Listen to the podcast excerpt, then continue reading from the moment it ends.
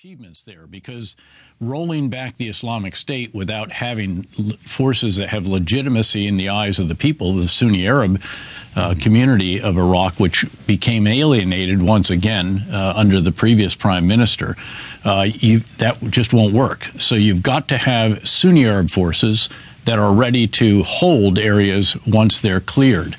And we really haven't yet had to contend with that uh, in a big way though certainly Tikrit uh, was such an operation, and that does seem to be being held now by forces that are quasi uh, legitimate in the eyes of the people. But when they take Ramadi, and especially when they take back Mosul, there has to be a plan for that hold force. Okay. And what is your assessment today of the willingness of the Sunni tribes uh, to participate against ISIS? My understanding is that they are quite willing. What they're waiting for is the authorization from Baghdad in some cases uh, for us to provide additional assets to them, additional resources. Uh, and indeed, they're, they're waiting for some kind of official approval for their status uh, if indeed they're going to become part so, of the and, National Guard. And this is in the hands of, of, the uh, Iraqi government. It is. And this is why I stressed uh, earlier that the center of gravity of this effort really is in Baghdad. The Iraq effort, that is. Now, Syria, an entirely different issue.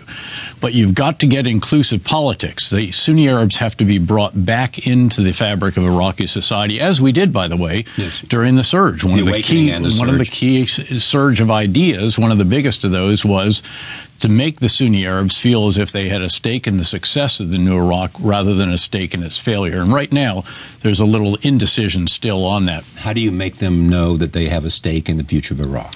Well, the best of all would be for the Iraqi parliament, the Council of Representatives, to approve this National Guard initiative that the Prime Minister Haider al-Abadi has put forward.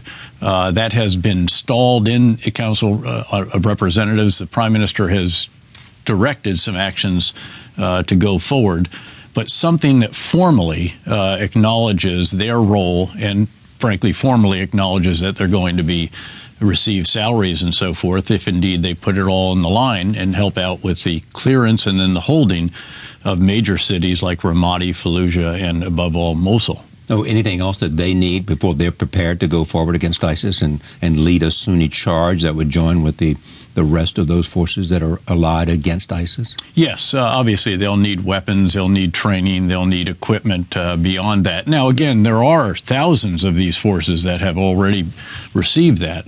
But this is going to take a good bit more than that. Remember how intensive it is uh, in terms of people to hold areas, and uh, we we learned that uh, during our previous experiences in Iraq. This time, we should not be the ones on the ground. I, I firmly believe that as well, but we should have advisors down at brigade level, not just division level. We should have joint tactical air controllers ready to go forward to help out. Certainly, additional advisor teams. Uh, okay, but this is not just special forces, or is it entirely special forces? Uh, advisor teams that will work with uh, Sunni Arabs who may be joining the war. Actually, the, the core of the advise and assist teams right now uh, comes from uh, conventional infantry brigades. Right. Uh, and, and, there's an 82nd Airborne Division headquarters uh, that is over top of that particular effort. And my uh, recommendation is indeed to extend that, not just from at division headquarters, but to push them to brigade so headquarters. So be embedded with the those, brigades who will be fighting right. on the ground. That's right. That's exactly right. And that's that's sufficiently close. It'll help out much much more. I think you'll have much closer integration. And then I think you'll also have to look at the rules of engagement. Uh, it, by many reports, they're so strict.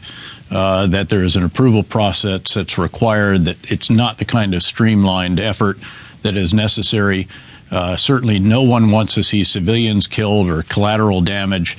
Uh, but this is war, and I think they're probably going to have to relook some of that okay, as well. Okay, let me go through that because that's important. And the question is, what can you do uh, on the ground? I mean, what what should the rules of engagement be?